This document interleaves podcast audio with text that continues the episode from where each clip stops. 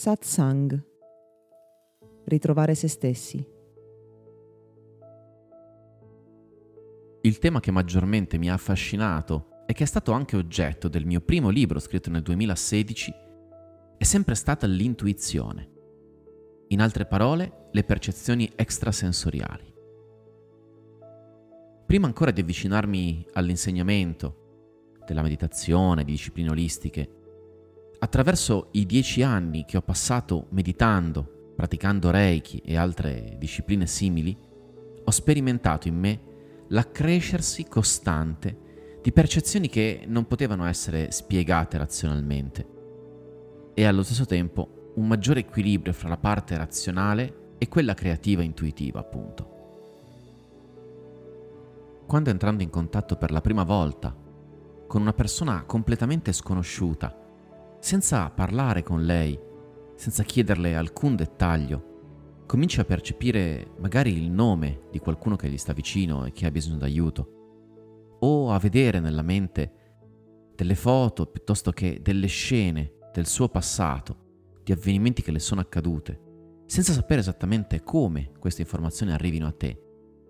Cominci a capire, mese dopo mese, anno dopo anno, che un mondo intero si può schiudere quando chiudiamo gli occhi.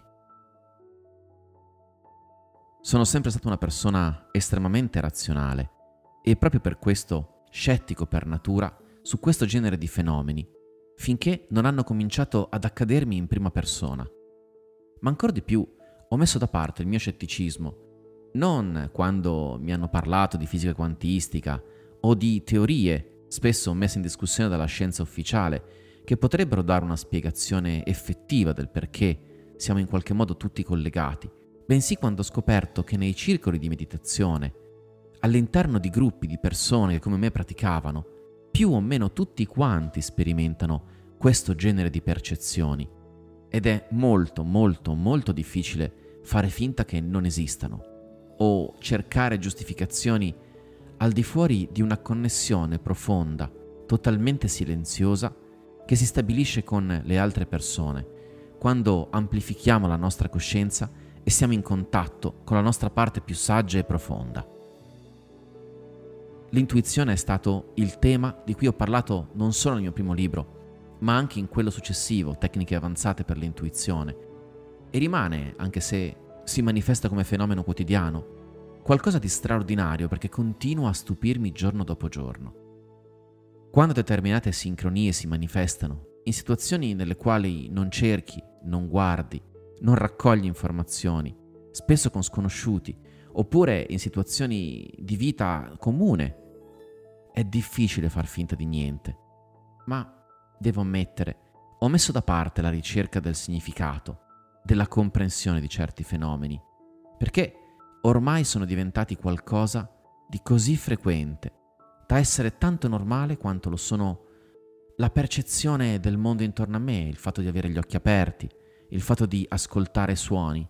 Allo stesso modo, percepisco quello che arriva da un campo più ampio. Studiando e leggendo i libri dei grandi maestri, oltretutto, non dovremmo più stupirci perché ogni volta che come esseri umani lavoriamo sull'espansione della nostra coscienza, cioè sull'essere pienamente noi stessi, sull'essere maggiormente in controllo delle nostre facoltà, fenomeni come l'intuizione si amplificano e si manifestano in ogni situazione. Mentre cerchiamo di capire e mentre raffreddiamo tutto ciò che circonda questo tipo di fenomeni, descrivendone le cause, gli effetti, cercando di trovare modelli che possano spiegare il perché accadano, stiamo lasciando indietro la parte più importante di noi. Stiamo diventando, come specie, iperrazionali e solo quelle persone che si prendono del tempo, dello spazio, del silenzio per guardarsi all'interno e in qualche modo per espandere la propria mente, la propria percezione, al di là dei confini della razionalità. Vivono qualcosa che è estremamente naturale per ognuno di noi, qualcosa che abbiamo dimenticato, ma che ogni bambino in realtà sperimenta, forse quando gioca con un amico immaginario o quando ha delle percezioni estremamente empatiche delle persone che gli stanno attorno. A ben guardare, un bambino di pochi anni manifesta un intuito estremamente più sviluppato della maggior parte degli adulti che puoi incontrare là fuori per strada. E questo dovrebbe davvero farci pensare come specie in quale direzione stiamo andando. Allo stesso tempo, anche se là fuori la maggior parte delle persone continua a considerare l'intuizione una questione da ciarlatani,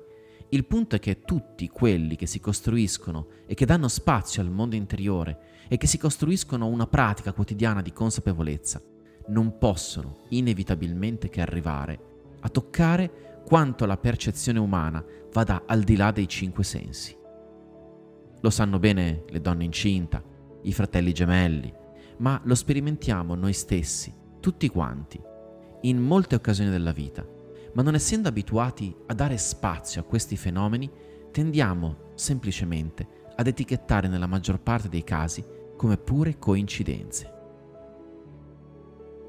Ti è mai capitato di avere delle percezioni fuori dall'ordinario e magari di fermarti, notarle e riflettere su quanto siamo straordinari? Puoi approfondire questo argomento nel libro Intuizione di Marco Cattaneo Gotham. Questo podcast è offerto da Accademia di Meditazione e Sviluppo Personale Gotham